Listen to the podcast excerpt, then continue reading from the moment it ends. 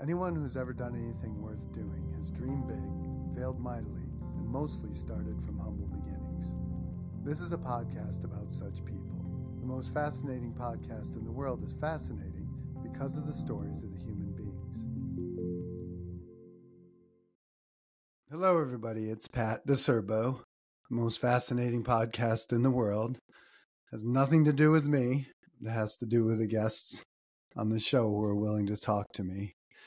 And today we have Linda Sanford. Linda was a IBM executive for many, many years. And I had heard about Linda from my good friend Nick D'Onofrio uh, for many years. And uh, he would refer to her and other women at, at IBM who uh, were early STEM executives. And then I read Nick's book, If Nothing Changes, Nothing Changes, where Linda is prom- prominent, featured prominently throughout the book. And so she and I got to know one another a little bit subsequently, and she graciously agreed to speak to me today. Welcome, Linda. Thank you, Pat. It's great to be here with you again. Terrific. Um, so I'm in the habit of asking people um, their earliest memories. Like, what are your earliest memories when you were a child? What do you remember? Oh boy, you know, um, there were many, many memories, but some of the earliest ones were uh, growing up on the farm, which is what uh, we all did. Uh, my family uh, was a um, uh, grandparents, in particular, owned a farm out on Long Island, and um, Whereabouts? my parents. Um, it was actually uh, on the very far end of East Eastern Long Island, on the North Shore. So the town, very small little hamlet, actually called Laurel, uh, and he had about 125 acre farm out there, and um, and our family grew up right next to uh, to him on the farm. And um, my sisters and I, I come from a family of all girls, uh, but my sisters and I used to help out on the farm, you know, all year long, whether it was during the actual harvesting season or even in the winter, as we were helping to package up various uh, vegetables, potatoes, and so so forth uh, to send up to the New York City markets. Hmm. How old were you when you started working on the farm? Oh, I bet you I was six years old. Hmm. Um, I, I think I was actually driving tractors at eight years old, believe it or not. uh, of course, it was on a farm. It was not on Mhm. a road. Uh, but uh, yeah, we we uh, we had to do whatever was needed in order to uh, to get the work done. That's great. And you have four sisters. You're one of five. Yes, that's right. Um, so yes, we were a family of all girls. I'm the oldest. Mhm. Um, and uh, my four sisters. Um, we um, uh, three of us were very close in age, and then there was a little bit of a break, and then the last two sisters. Um, so uh, we we were uh, and still are very close as a family. Um, and Mm. it's interesting, but uh, all of us ended up uh, going on to college. Now, Mhm. our parents nor our grandparents ever went to uh, to college, uh, but they were quite determined to make sure we did go to college, and we all did. And Mm. uh, interestingly, we are all uh, math and science and uh, engineering majors as well. Interesting. What was uh did were there early indications of proclivity for math and science like when you were Yeah, you know, I think when I think back of that, Pat, I think there were a couple of things. First of all, um, my mother used to do all of the books, the financial books for the local school, as well as the local church. And so she just had a knack for mathematics. Um, and so that was kind of ingrained in us from the very, very beginning.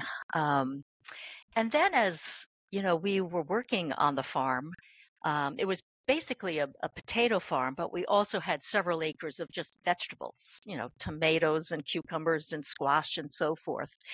And uh, we would sell vegetables on the stand in front of our house every day. Hmm. And um, now selling vegetables means you have to know math. you need to Mhm. know if they're buying two bushels uh, or two quarts of a vegetable, um, how much is that going to cost? And if they give you, if it's two two dollars and fifty cents, but they give you five dollars, what is the change? And so we had to learn the math. Mm. A lost art today, I think. Yes, I know. Among cashiers, at least. exactly. Even with the uh, even with the calculators on the uh, cashiers. hmm So you went to the local high school in town? In Yeah, um, you know, we went to Catholic schools. My sisters, we're a Catholic family. We all went to Catholic schools, um, and um, the uh, the schools were very, very good. Um, we uh, one was wasn't exactly in town because Laurel, as I said, is a hamlet. So we were in Riverhead, which was the larger town, which is just ten minutes away. hmm Um, and um, and then when we graduated again, uh, we all applied to colleges, and um, we were fortunate to receive scholarships uh, back Mhm. then, which certainly did help. Uh, and again, um, like in my situation, I said I'm going to major in mathematics. I hmm went to St. John's University, um, Mm. which was in Queens, still is. I'm Mm. still very actively engaged with them as well. Um, but we went to, uh, I went to St. John's to major in mathematics, and then I'm thinking about what am I going to do with math now? I mean, hmm other than teach. And certainly, you know, teaching was um, one of the bigger, you know, uh, jobs that, that people would take back then.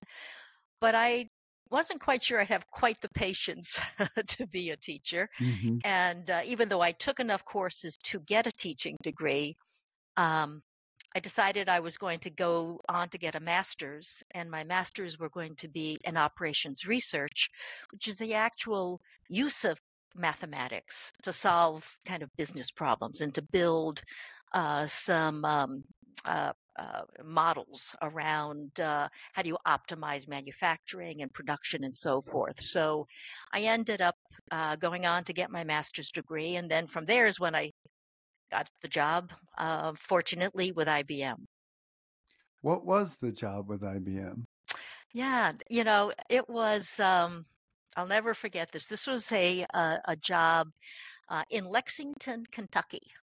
Um, so, um, and it was working with typewriters, and it was how hmm do we lay out the keyboard on a typewriter to optimize the actual typing by an individual.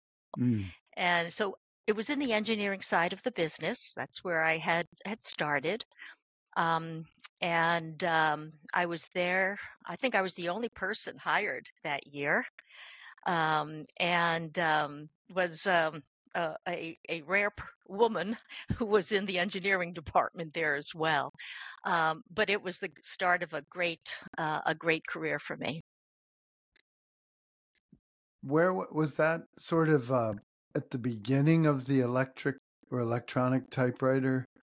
Um, Uh, Yeah, yeah, and and this was back in 1975. mhm. Um, and so um, and and we we you know it was getting toward the end of our of our uh, you know uh, work with typewriters, uh, but we did it Mhm. for several more years.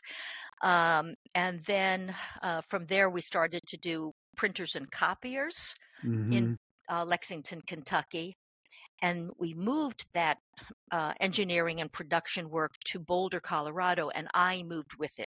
So I was Mhm. only a year in Lexington, Kentucky, and then after that moved to Boulder, Colorado, where I worked on copiers and printers, um, and that was uh, about a 10 year stint at that point.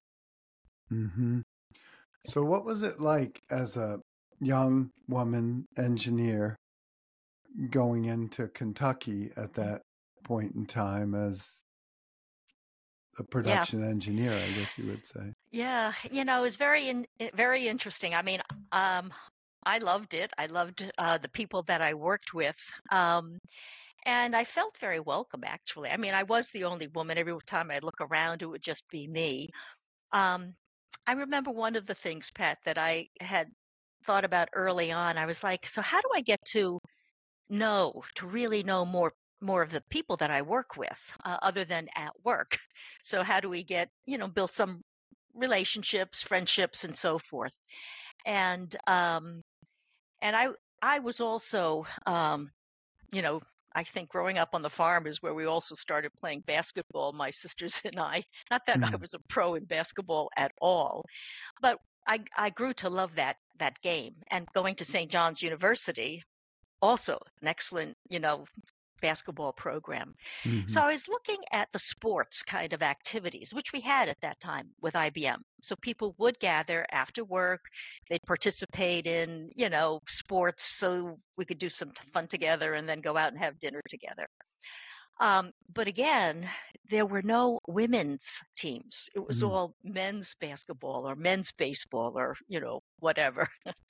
so I decided I'm going to go then coach a men's basketball team. And that's mm-hmm. what I mm-hmm. did.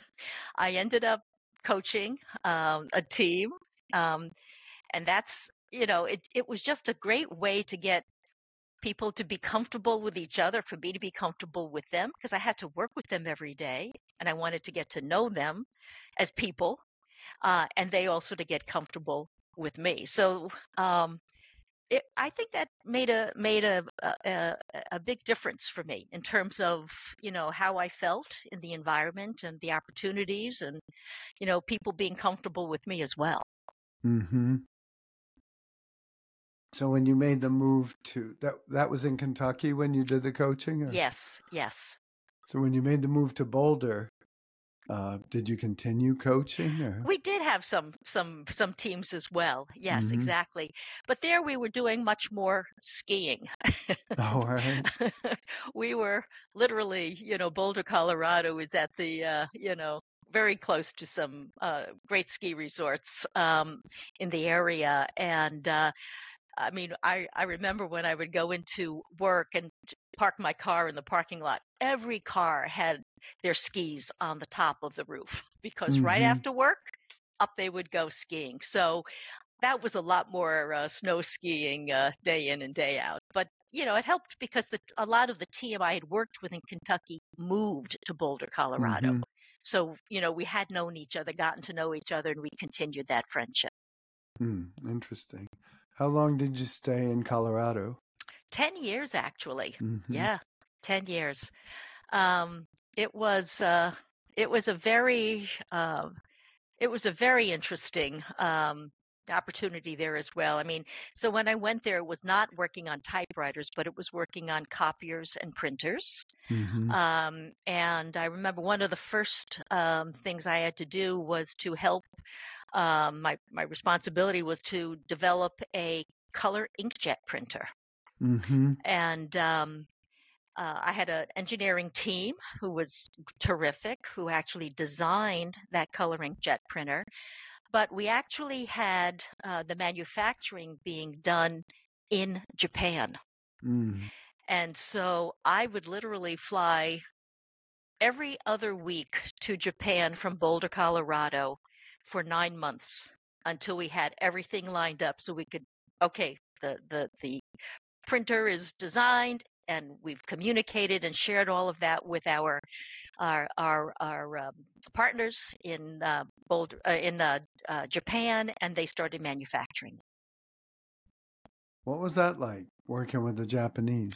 That was also a first mm-hmm. because uh, uh, Japan too. I mean, they um, mostly all male. I remember I would, you know, when I would be there, um, I I would be the only female in the room again, um, and um, but but again, I, you know, I think Pat, what what helped me back in those early days, I remember one of my first uh, managers at IBM he had sat me down one day and he said, you know, we're just talking about the job and the role and so forth. And then he said, Linda, at the end of the day, just be yourself. Mm-hmm. Be yourself. And that really that really struck me um, and stuck in my head my whole life, my whole career. Mm-hmm. And um, so that's what I did. You know, I am who I am. Um, and uh, so I would go to Japan. I I wasn't afraid to ask questions if I didn't understand something, or if I needed better explanation. And that got the teams over there comfortable. Also, I think uh, working with me and I working with them. So it Mm. was, I loved it. I mean, Japan. I I think I was the first um, person to ever be invited to uh, one of the Japanese leaders' uh, home for dinner, and Mm. um, and back then their tradition was, you know, the wife would make the dinner and serve the dinner, and she did sit down and have dinner with us, and then after I got up and I was. You know, taking the dishes and going to the hmm wash the, the, the sink to wash them, and they're like, "No, no, no, no, no, you can't do that." Um, but I did. but it was, uh, and I, and likewise, when they would come over to Boulder, Colorado, because we would, you know, go back and hmm forth um, uh, from each other, um, I would have them to my house for dinner as well. Mm. So um, it was a great experience. I loved Tokyo. I Mm. loved Tokyo. It was a great, and still is very great. You get back there occasionally? I haven't in a while, but I think this is one of the trips that uh, where I'm going to take again once uh, things settle down around the world a little bit. So. hmm So uh, you were 10 years in Boulder, and then what happened? What was next? Well, uh, then um, after that, I was asked to um, come back to New York. Um, and again, as as I said, that's where I was born and raised. Um, and so I did come back to New York, and I worked on in networking. Again, all of these early businesses I've I've I've worked with, whether it was typewriters or printers or copiers or networking, they're no longer part of the IBM, you know, business uh, hmm repertoire here.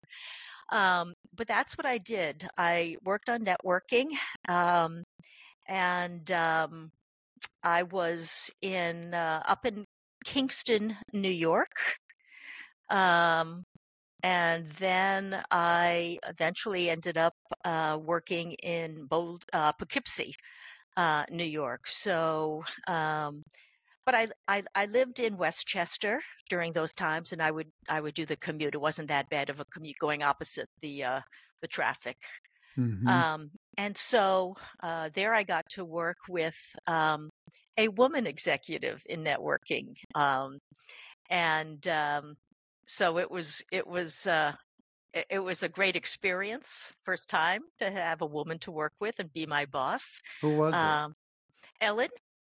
hmm Um, and Ellen had um, she she was terrific. I mean, she was one of our first leading uh, women hmm engineers. Also, she had that background, hmm uh, and so I worked with her um, for a while. And she was located after a while in London, and so I would travel to London, and we would have meetings there. And hmm again, um, we ended up selling that business and moving out of it after a while. So. So there came a time, at least from what I read in the book, that Nick D'Onofrio, as part of the one of the major transformations of IBM, hmm that he called on you to be uh, part of a collaborative effort to move IBM into the next phase of its development. What do you remember about that? Oh boy, that was a uh, and Nick is a terrific, terrific person. He he was my mentor for many, and still is. I consider him my mentor to this day. Um, he brought me in, and and that was I got to know Nick when I guess actually the first job when I moved back from Boulder was working um, in the CEO's office, where we had executive assistants um, who worked and you know did a lot of work for our CEO. Um, and Nick was kind of in charge of the group of assistants, executive assistants. Um, uh, and so that's how I got to know him. And, um, you know, Nick, um, Could I stop you for a sure. moment? Um, when I think of an executive assistant, I think of someone who's A secretary. right. And Yes. so it was a different terminology at IBM, wasn't it It was. It was. It was actually. We did. We we were given projects. You know. Um, hmm you know, clients visits. We had to prepare the CEO for a client visit, or we followed up on something that um, was a to do coming out of one of his other uh, client visits. So Mm-hmm. it was, it- and we had, you know, probably a group of I don't know, eight to ten of us from different parts of the company all over the world. hmm Um, so we got to know um, a great group of people. And then Nick was kind of, you know, the mentor keeping us all together and, and whatnot. So it was a great experience. Like Um, made a lot of connections. Yeah. He was the liaison between Yes, he was. Yes, he you. was the he was the the head of of uh, uh, of all of us there. Um, so that that that is where um, I got to know Nick, um, and Mhm. he got to know me. And so you're right. Go down a f- few more years, and um, after Kingston, um, um, the mainframe. This is when, in the early '90s, Pat, if you remember, uh, IBM hit the proverbial brick wall. hmm Yeah, the Um, demise of IBM was oh, in every we were- magazine. Oh, we were on the cover of Fortune magazine as a dinosaur. hmm Um, I'll never forget that. Um, and um, we had brought in a new CEO at the time um, from who was not an IBMer, Lou Gerstner. He Mhm. brought us in. We brought he came in, and he he led the the, the transformation and the turnaround. But and he was terrific and still is terrific. hmm Um, but to do that, we had to go back and rethink about the mainframe. And that is where Nick and Nick brought me in. Um, we needed to say, hey, um, what happened here? We needed to step back, starting with talking to clients. Number one, I went out uh, uh, when he put me in the role to reinvent the mainframe, and I was there for five years. The first thing I did was go to meet with clients hmm um, four days a week for weeks on end, for months. I would go visit with clients and I would say, first of all, I'm sorry. I'm, I'm sorry if we let you down. Um, and could you explain to me, you know, what your requirements are, what your needs are, so I can best understand them. And then, you know, we'll come back with what we think we need to do in order to address your needs as a business. So four days a week, I'd meet with them, two, three clients um, a day. And then on Fridays, I bring my management team all together in the auditorium into the conference room and say, okay, here's what I learned this week. Boom, boom, boom, boom, boom. So what are we going to do? Who's going to take the lead on that? Who's going to take the lead on this? Um, and we just worked on it, worked on it, worked on it. And we laid out um, a new strategy and a new plan in order to be better at um, delivering the value that our clients were looking for. And, and the basic issue there was that our mainframes were built using bipolar technology hmm and the speed, we were coming to the end of the speed of that technology. mm And so we needed to move to new technology called CMOS. The challenge was CMOS was not up to even where bipolar was at the time, but it had a long, much longer runway than bipolar. hmm So we had to build a strategy that would help kind of, you know, get us moving forward, um, keeping ho- our clients, holding on to them, helping them, but also in, investing in the new CMOS technology. Um, and the team did that. They were able to do it. Um, and it's still, uh, you know, mainframe over 60 years old today. So, It's a great story. I mean, it's uh there's so many players in the book. Like I feel like I know the story a lot better now having read the book, Mm. but uh you lived it every day. And it was the stakes were high. Yeah, they were. You know, one of the other things, Pat, um, and I did this obviously in, in Poughkeepsie as well, but this is the other thing I did starting in, you know, my very first job in, in Kentucky. hmm Um, and I think it was because I grew up on the farm. And at the end of the day, my sisters and I would turn around and take a look at all of the rows of vegetables or fruits or potatoes that we had picked that day. So I did this starting with day one in Lexington. I would walk the manufacturing floor. I was not in manufacturing, I was not doing any work there, but I would walk the manufacturing floor every day before I went home.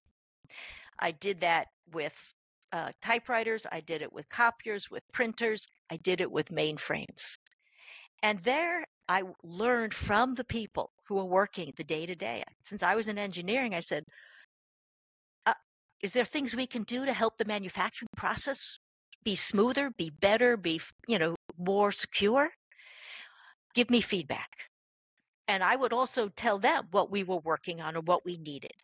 So we had developed a, a relationship where we were sharing, you know, information at the core of where it all happens. Hmm.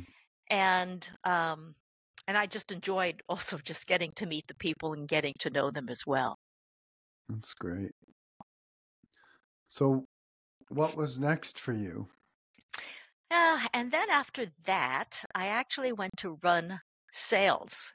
Mm. now, I always, I always tell the story of, um, you know, in in Catholic high schools, we always had to go sell chocolate bars. You know, that was a thing we did every year.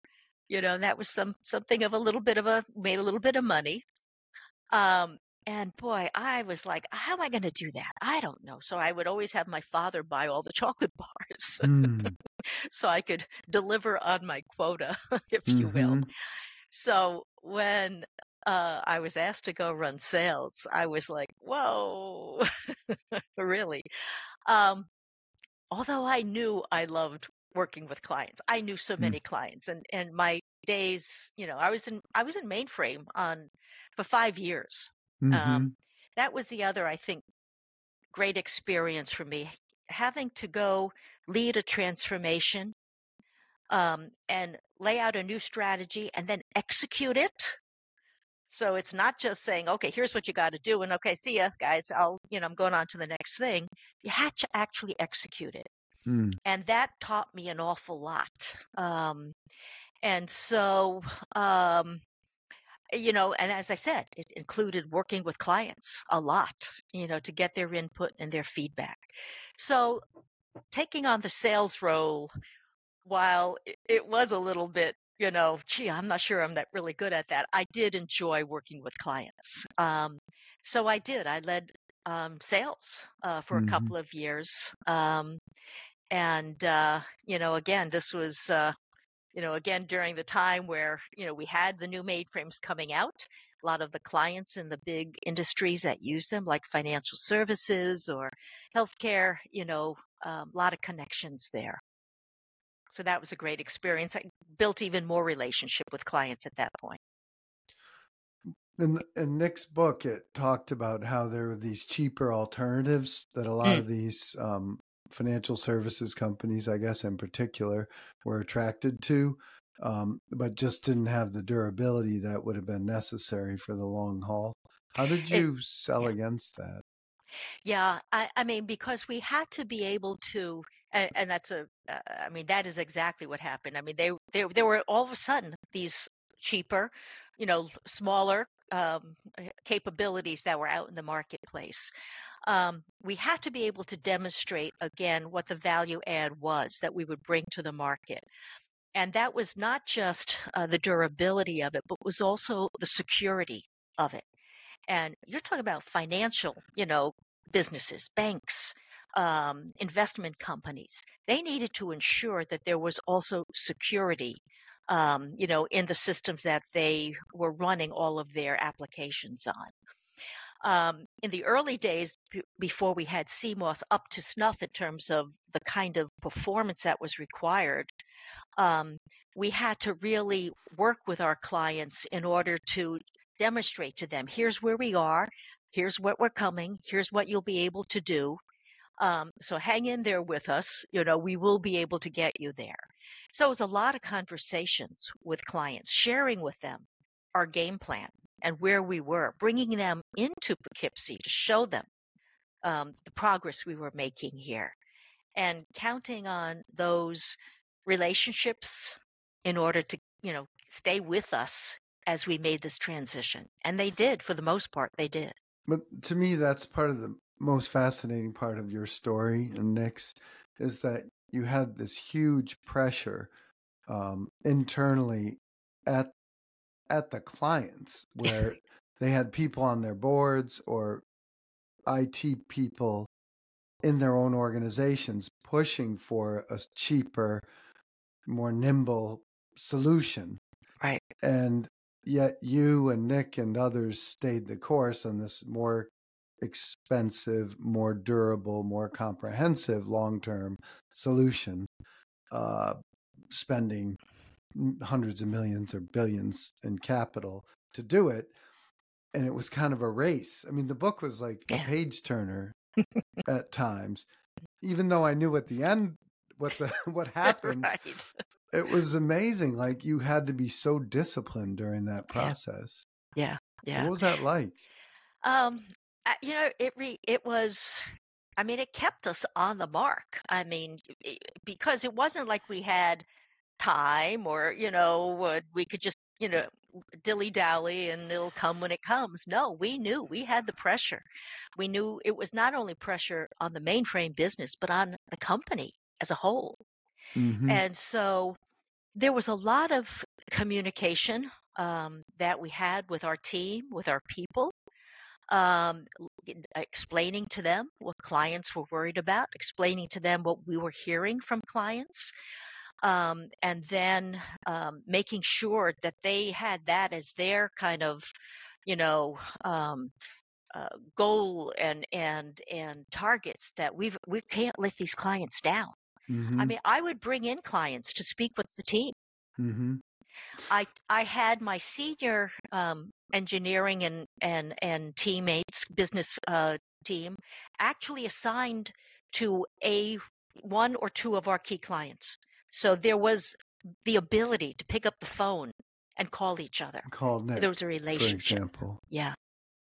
But at the same time, there's wars going on at the board level at IBM saying, we're not 100% sure that Nick and Linda have the right outcome, and maybe we should sell this division. Mm.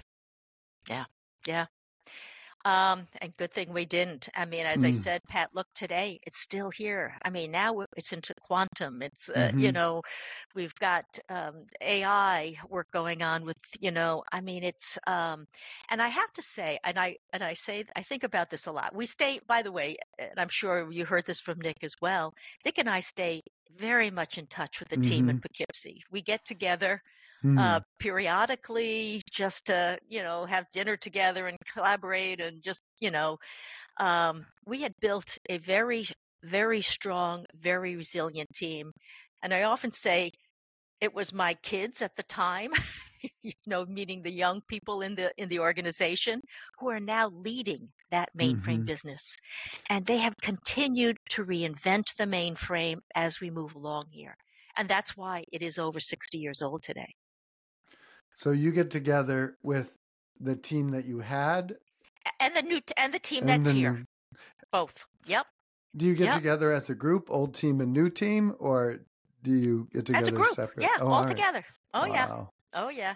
And i think it's you know i think people even the new team they hear the stories about the old about the old Mm-hmm. team too. So there's you know it uh, it, it was i mean this i mean we had to go through i mean i did the first layoffs ever in ibm we we never had layoffs Mm, but we had to back then mhm. in the town of Poughkeepsie, which is Right. not a huge town. Right. I mean, you walk the street, you you run into somebody's family, No you doubt. know. So again, we we but we stuck together. I mean, we were built closer and closer bonds. Um, you know, and that is why I think the resilience is still there today and ha- has been passed along even to the new folks who are coming through the organization. So what is IBM up to today? Well, it is, you know, a big piece of it is on AI, generative AI. and hmm building, you know, the models. I and I have to say, I, again, I am for me, it's it's this, you know, the data analytics and the models you can build. I'm excited. That's what that's what I majored in in operations research, hmm my master's. I remember too. Um, I was so excited about you know building these predictive models and you know being able to help guide decisions that were being made. So when I joined IBM, it was you know not not when I was in Kentucky, but in Boulder. I remember just kind of talking to people about, gee, maybe we can start building some analytical models that will kind of help us maybe optimize the design or costs or whatever. And everyone would say, "Oh no, we don't need that. You know, we ha- we know what we're doing here, so we can we can, you know, just keep moving along." And when I thought about it, when I think back, it was because the world was it was moving much slower. You know, you could kind of watch change happening.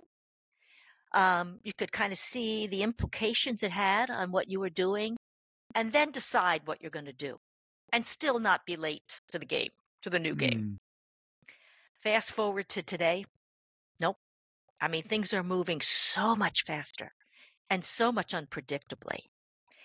Um, so that's why data analytics, um, you know, uh, artificial intelligence that leverages all of that is so critically important. mm And I think that the only thing that I that I that I really and by the way, it was back in the early days it was leveraging all of that on the back office kinds of functions like manufacturing. How can I, you know, uh, you know, predict, you know, how do I uh, optimize the production of my, you know, copiers or printers?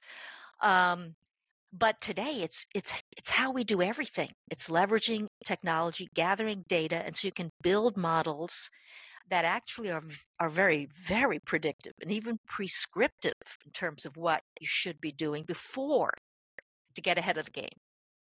I, I Um, was in a speech recently with uh, Rich Templeton of hmm Texas Instruments, hmm Union College graduate, by the way. Ah, okay. And uh, a young person in the front row was interested in a career in tech. And he said, Mr. Templeton, what advice would you give to a young tech entrepreneur? And Rich didn't hesitate. He said, decide fast and correct as you go. Exactly. There's no longer the luxury, as you pointed out, of waiting and seeing what happens. Yep. Um, it has That's to be exactly constant right. course correction.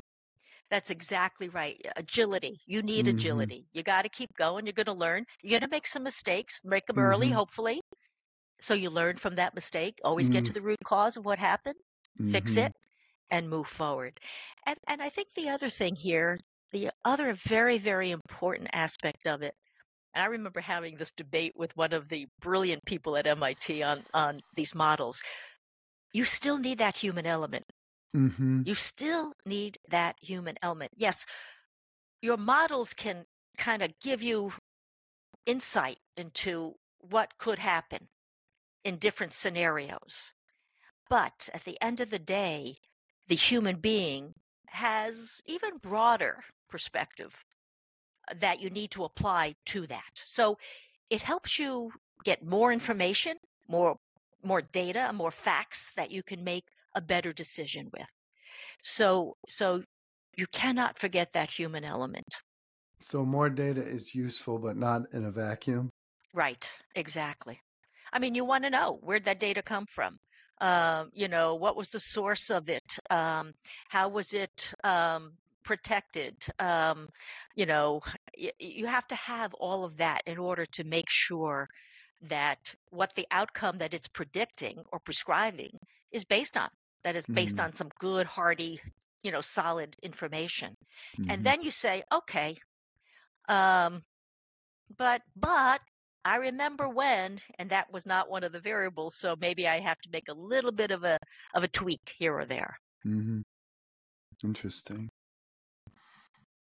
So, what was the sort of the final chapter of your career? I feel like there was one more chapter. Yeah, yeah. The final chapter, um, it was the last ten years. I was I was in IBM for thirty nine years, so it was my last hmm ten years, and that is when um, we were uh, the, the the world was opening up um, globally, and people were you know looking at getting talent and and um, capabilities from different countries around the world, and so um, IBM said, you know, we need to be a globally integrated company.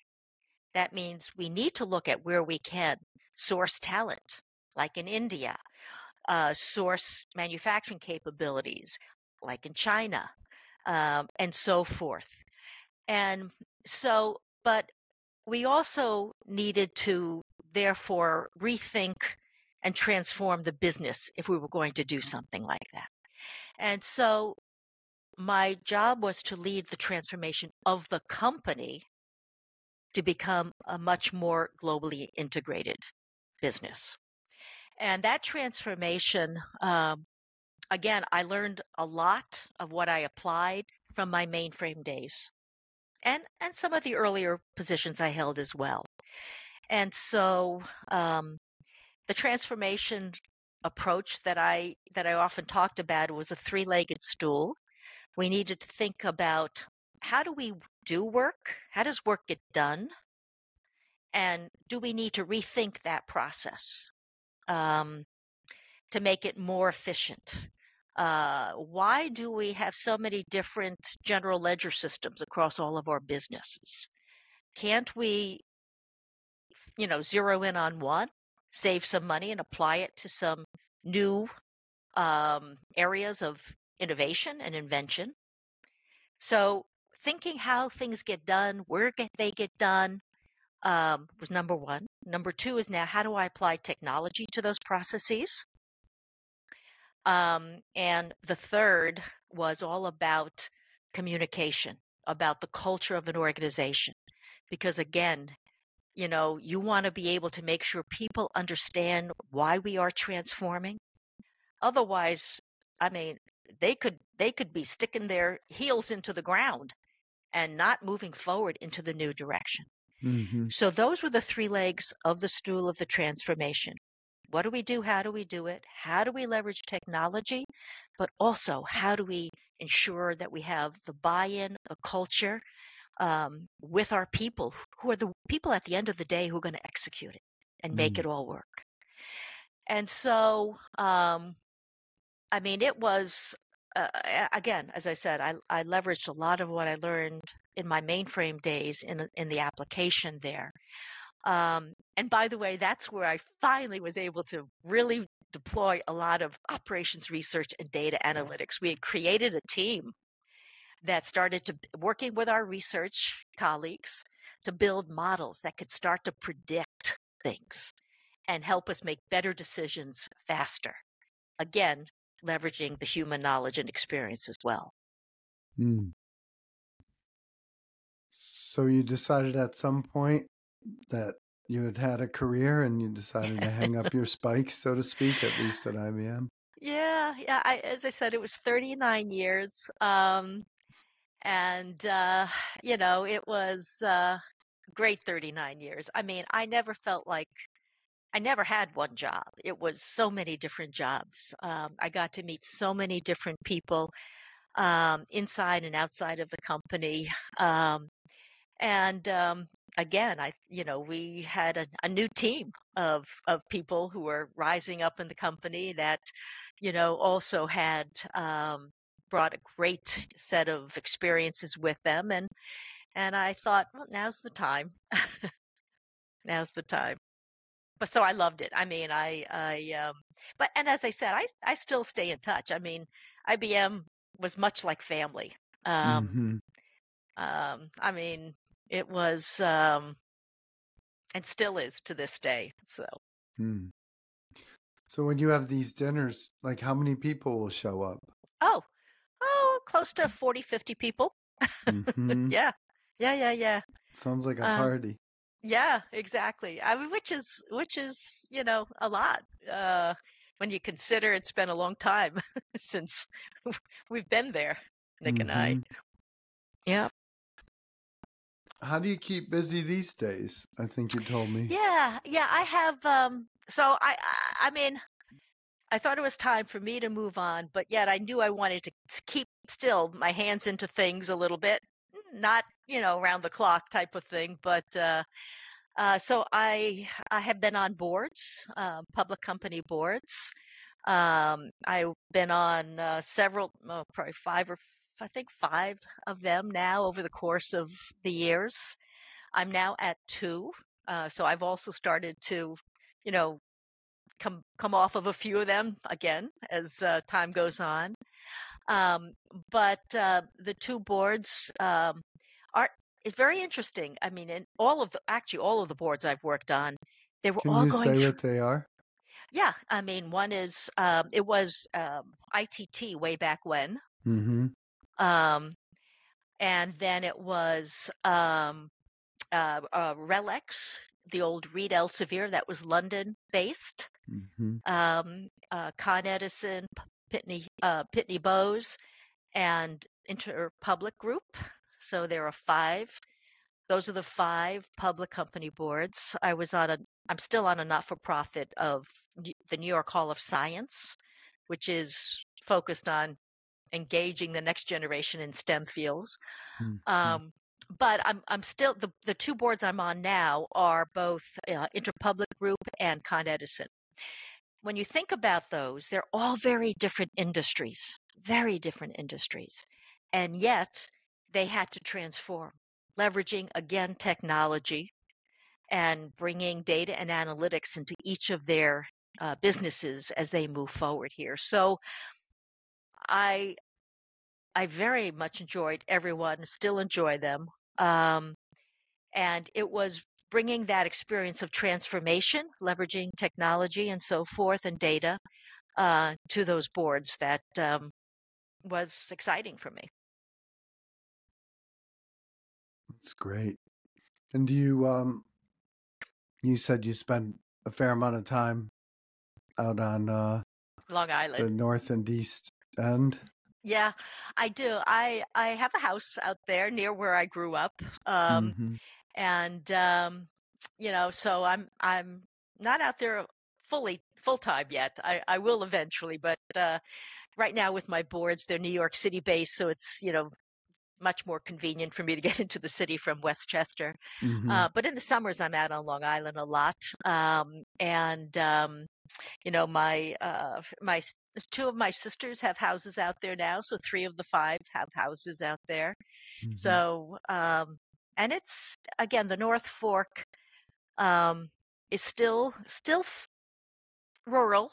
Um, now it's changing clearly. Not as many farms. The farms that are left are actually most of them are relatives of ours, having grown up there. Uh, but a lot of them are now vineyards too. Uh, Okay. So they've and then in nurseries. So they've stayed rural. You know, they're Mhm. not uh, uh, becoming big uh, complexes. Uh, and it's great to be out there. Uh, I love the water. I love the beach. Um, so it's great. That's terrific. Is there anything um is there anything I'm missing? Is there anything you might like to talk about that I haven't asked about? No, you know, I think uh, again, um, the experiences that I've had um, were they, they left an impact on me. I it, it it taught me a lot. It helped me a lot as I moved forward. Um, but it also let me be me, and I think that's the biggest thing that um, when I think back and say, what was one of the you know, it's be yourself, and uh, and that's what you look. If you don't feel like you're you know can say what you want to say or suggest something or um you know maybe even make a mistake every once in a while and learn from that mistake um i think you're going to get bored and and Mhm. and you know frustrated with what you're doing here so that is why um, I think I stayed with IBM all those years. That's why um, I've learned so much and stayed close with those with those folks. Um, even even people from my days in Boulder, Colorado, and Lexington, Kentucky. So Hmm. um, it's been a great uh, great career um, with lots of wonderful memories here. hmm It sounds like you got some good advice and then you decided to let you be you. Yeah. You took Yeah. the advice. Yeah, I have a kind of a story. When I was a kid, we used to go roller skating quite a hmm bit with a good friend's, uh, my best friend at the time, with his mother. And um, she was a fantastic roller skater. But when we would go, she would always fall down Mm. early on. Mm. And uh, her name was Mrs. Daly. And I said one day, Mrs. Daly, you're such an elegant roller skater. Why do you fall down? I don't understand. And she says, because I have to get loose. If I don't fall, Mm. I can't be loose. And it was just Oh, interesting, you know, wow. like I can make a mistake and it's going to be okay. Yeah. Yeah. It is. I mean, look, you, it's, it is how you learn. And, and, and again, this is again, learning from my grandfather. Um, you know, uh, root cause analysis. I mean, back then we didn't have the automated farm machinery like they have today. hmm So we would literally have to walk every row, uh, 125 acres and pull weeds by hmm hand. hmm And at the end of the day, my grandfather would say to us, girls, let me check your fingernails.